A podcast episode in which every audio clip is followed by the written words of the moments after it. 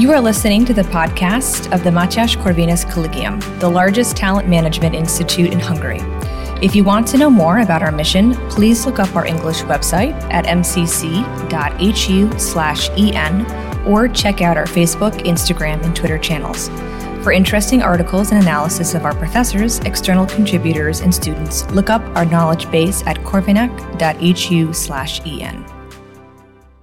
Ladies and gentlemen, you are listening to the special edition of the MCC podcast series on EU sanctions packages against Russia. We have the pleasure to greet Mr. Rodrigo Ballester, head of the Center for European Studies at Matthias Corvinus Collegium, as our special guest Good morning, Jonapot. My name is Balint Eltot. I serve as a researcher at the MCC Center for Political Science. Rodrigo, thank you for accepting our invitation. My pleasure. Last time we discussed the legal aspects and possible political consequences of Ukraine's fast track EU membership request. We agreed that it was possible to speed up some of the integration steps so that Ukraine could become a candidate country quicker than usual. We also emphasized, however, that such action would be a mere political diplomatic tool uh, from the EU side. Now let's turn to another political diplomatic instrument from Brussels' toolkit. On the 3rd of June, EU member states adopted the sixth package of restrictive measures against Russia. The European Commission claims that sanctions are among the EU's most visible, direct, and powerful responses to Russia's brutal and unprovoked attack on Ukraine, including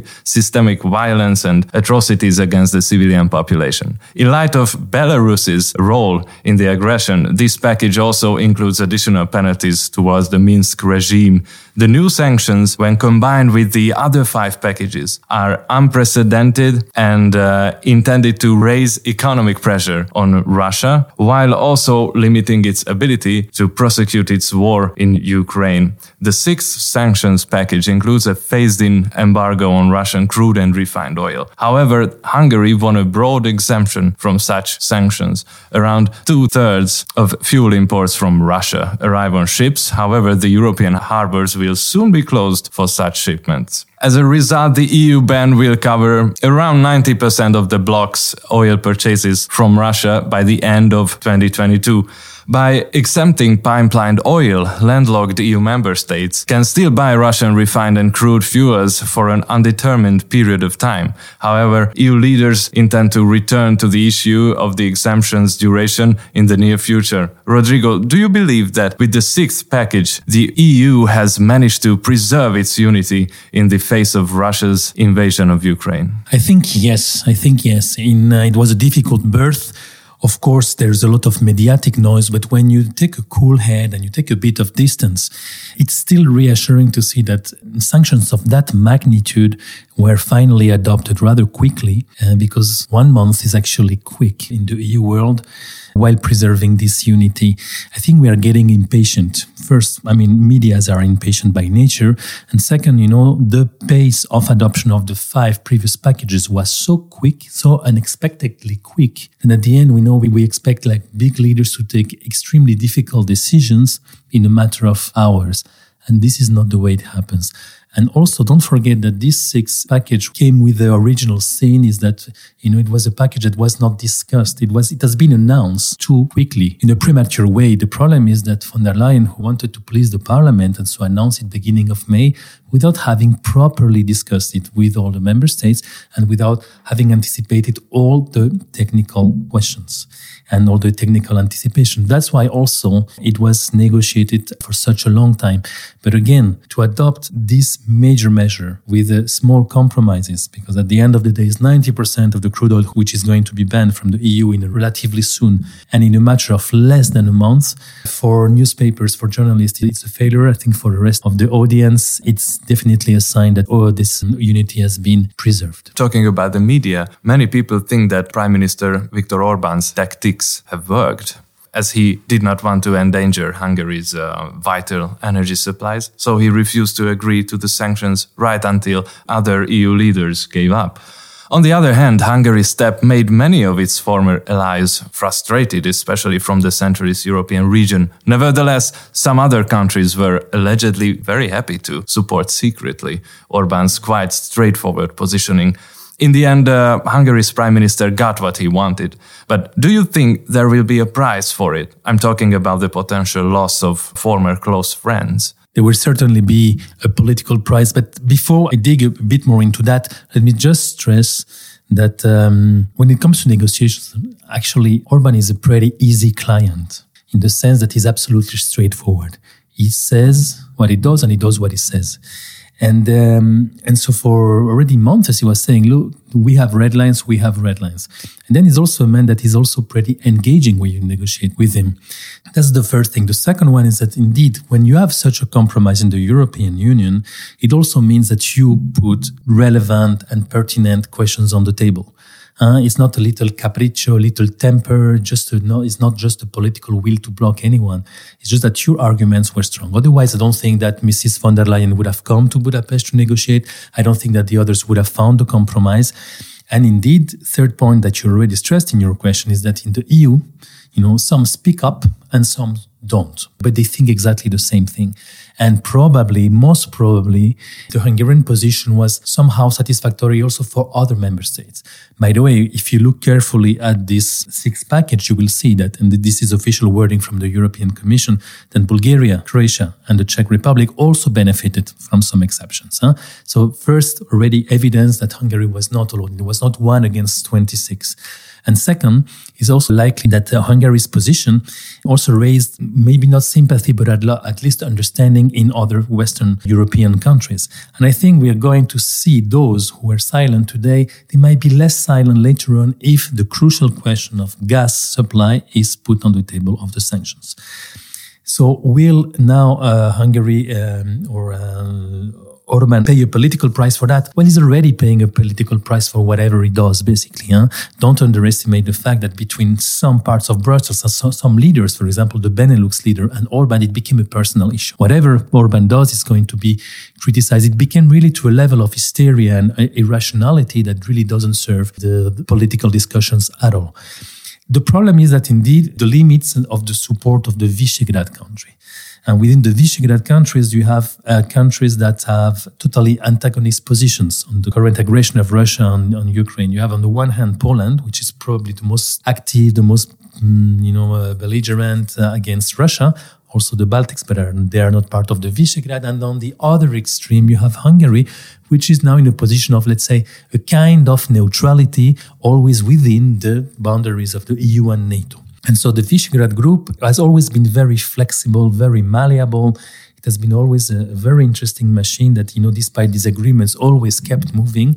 It's true that here, I think the biggest threat to the Visegrad countries are the public opinions and the published opinions of a lot, you know, in, in, in several of these countries, especially in Poland versus Hungary. Will the group survive that? History will tell. It depends very much on the outcomes of the war and also on some other common causes they might have, for example, like the conditionality of EU funds. Talking about relevant questions on the table and antagonist issues uh, temporarily dividing the V4 public opinion, Individual penalties over invasion of Ukraine won't target Putin's uh, ally, Russian Orthodox Patriarch Kirill, due to the opposition from Hungary. Kirill is often portrayed as a leading advocate of uh, the invasion of Ukraine and as a close ally of Russian President Putin. However, Hungary opposed Kirill's inclusion on the sanctions list. Thus, diplomats could choose between holding up the entire sanctions package or agreeing to the Hungarian prime minister's demands as all EU sanctions need the backing of the bloc's 27 member states. In the name of the freedom of religion, the Hungarian government argued that sanctions should not target religious leaders. Was Kirill's exemption a huge win for the Hungarian government or a last battle for EU bureaucrats lobbying for stricter sanctions? In other words, how do you see is it the win of pragmatism over idealism? Good question. So I think no one really knows all the details behind this battle, whether Kirill should be included in the list, the patriarch Kirill should be introduced in the, uh, covered by the sanctions or not. Some might say that once Hungary obtained the exemptions on energy, on crude oil, it could have done a gesture because he was, some say that Hungary was again hijacking the negotiations. On the other hand, some say as well that uh, Hungary kept his head cool and uh, and his common sense, and also warn against, you know, like the totally counterproductive effect of sanctioning a religious leader. And maybe Hungary has more sensitivity to religious matters than the rest of the European Union.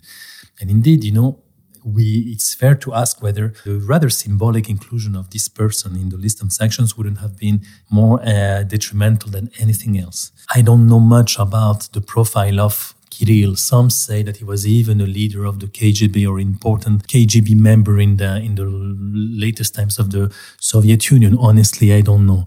What is true is that he has been very supportive of Putin's aggression, and this is not something to be praised. Uh, he's a controversial religious leader, and he, he phrased his support to Putin in very unambiguous and very shocking terms that I don't share at all. This being said, does he travel for to start with? I mean, does it make sense, for example, to restrict his mobility when actually he probably doesn't travel? Does he have assets? Things like that. Can you compare it to uh, one of the oligarchs that have direct economic interests in Russia's uh, economy? I don't think so. Was it more of a symbolic gesture from the EU leaders that would have been counterproductive? I don't know, but I think it's a fair question. It's also true that we also have to put also in perspective the alleged veto of Hungary. Hungary defended its basic survival interest in the issue of crude, and yes, also put a veto on uh, on the patriarch. Apart from that, this six package covers as well financial uh, measures. It also covers broadcasting measures, also on chemicals, on other energy aspects. It's a very broad package. And so here again, we are looking only at the tree. So the big tree of oil, I admit that's really a big chunk, but also the tiny little detail of this patriarch. At the end of the day, this very far reaching package has been adopted on many other things.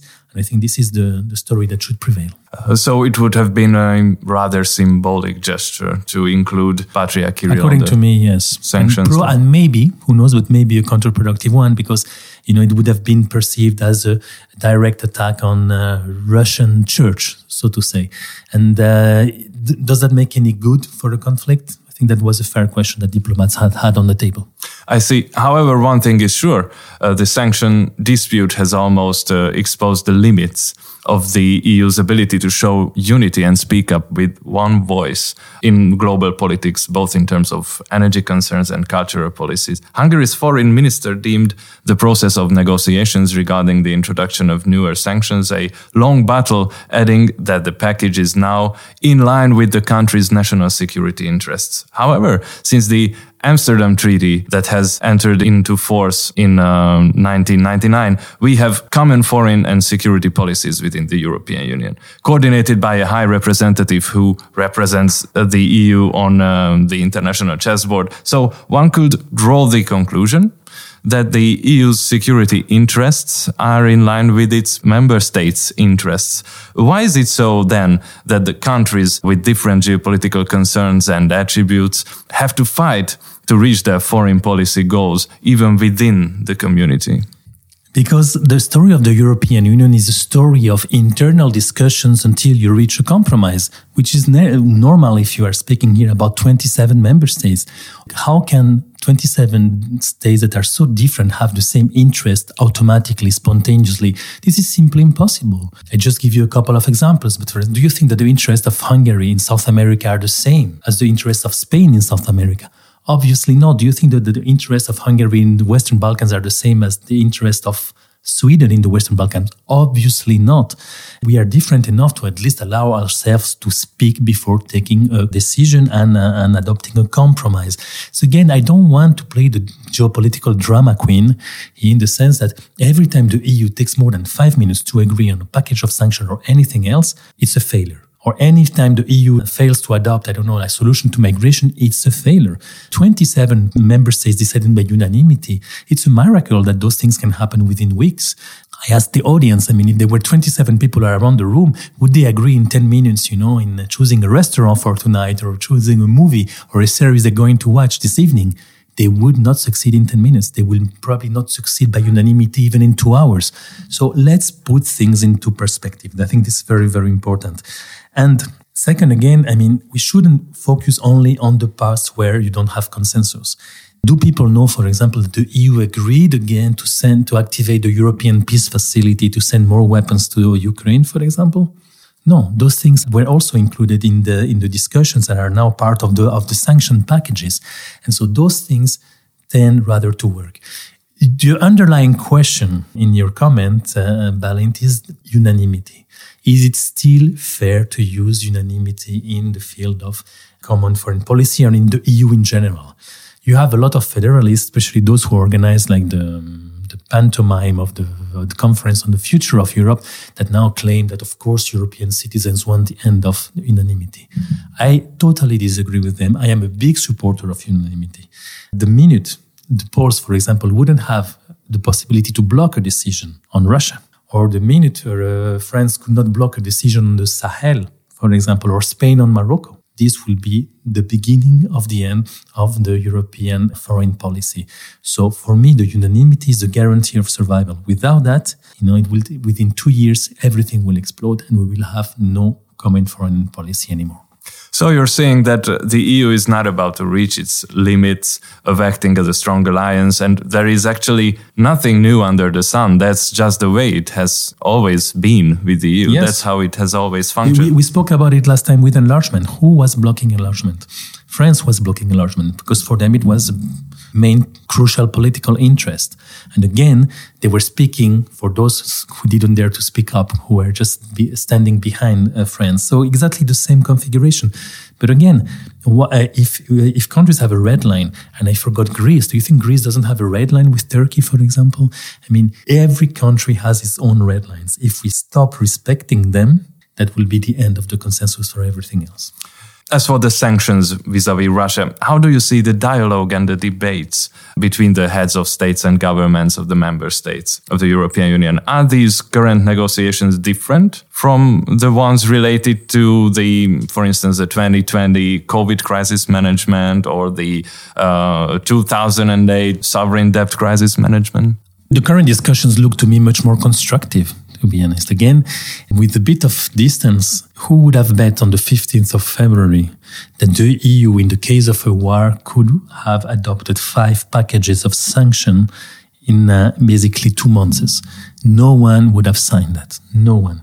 And it happened, and uh, especially the first two weeks after the, the Russians' aggression really saw like a, a, unity that was totally unexpected in the European Union and also a speed, you know, the pace some decisions can take years to be adopted in the European Union, and here they were taken within days. So the first balance was excellent. And now it's also normal that the, the more important the sanctions are, the more sacrifices that also member states have to do because those sanctions will have an impact on the European Union. Of course, there's a price to pay for that.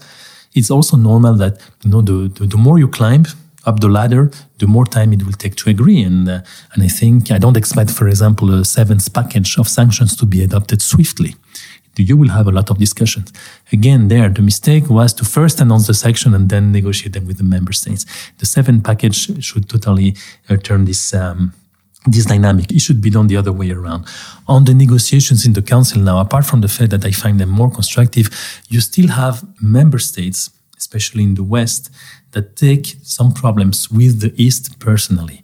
The best example is Mark Rutte, the Prime Minister of the Netherlands, who never misses an occasion, you know, to patronize uh, Hungary, Orban. Now he stopped with Poland, but that he also used, used to do the same thing. So they really behave in a totally undiplomatic and unpolitical manner. In, it's a child game, I have the impression. It's a virtue signaling reflex. It's very trendy now. Everyone wants to, to appear like the good guys in front of everyone. This is pure wokeism. But yeah, this is exactly also what, for example, the Benelux are doing, and especially Mark Rutte. Does it help? And especially when you also have a lot of double standards, a lot of double standards. Because again, here it's easy to bash Hungary because they are outspoken. They are very outspoken, actually. Orban is very straightforward. You may like it or not. But other countries share the same points of view look even at with Germany. Germany somehow, you know, is also in this position of prudence. I don't know who will be right or wrong on the scale of history, but those things at least are fair questions. And it's also important to preserve the, um, Europe's unity that things don't get personal the way they, they became now. And I, I was a bit optimistic at the beginning. I thought really that this war will bring a landslide of pragmatism of the, over the European Union. And actually, it is not the case at all. Look, conditionality is still on the table. And now the latest episodes, I think, of this sectarism came from the European Parliament, again, came from the Renew group again. I mean, the Renew group is really the, the best examples that there is an extreme center. Here it is. But actually, I mean, this party now proposed a motion of censure against the current commission, against von der Leyen, because she released finally the EU and recovery funds to Poland. So basically, we're in the middle of the war. We have the tanks of Putin a couple of hundred kilometers away from Poland. Poland is suffering a lot, is helping a lot. Finally, the EU gives them the funds that they deserved anyway, and you still have some members of the European Parliament proposing a motion against von der Leyen. This is absolute madness and virtue signaling. So I think again, what the first thing that should change into the in the European Union is definitely the European Parliament. With this one, we are not going to go anywhere. There is no fire without a flame. The EU has always functioned this way through severe negotiations between representatives of its member states and bureaucrats.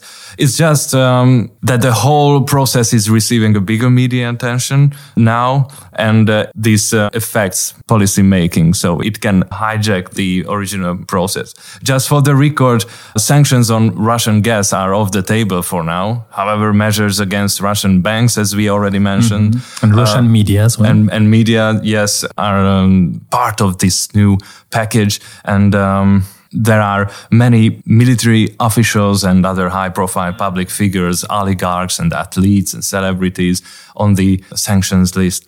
Mr. Rodrigo Ballester, thank you very much for sharing your most appreciated views and thoughts with us. It was a pleasure talking to you. It was my pleasure. Thanks again. Ladies and gentlemen, you have been listening to the special edition of the MCC podcast series about EU sanctions packages against Russia. Thank you for your kind attention. Goodbye. Goodbye.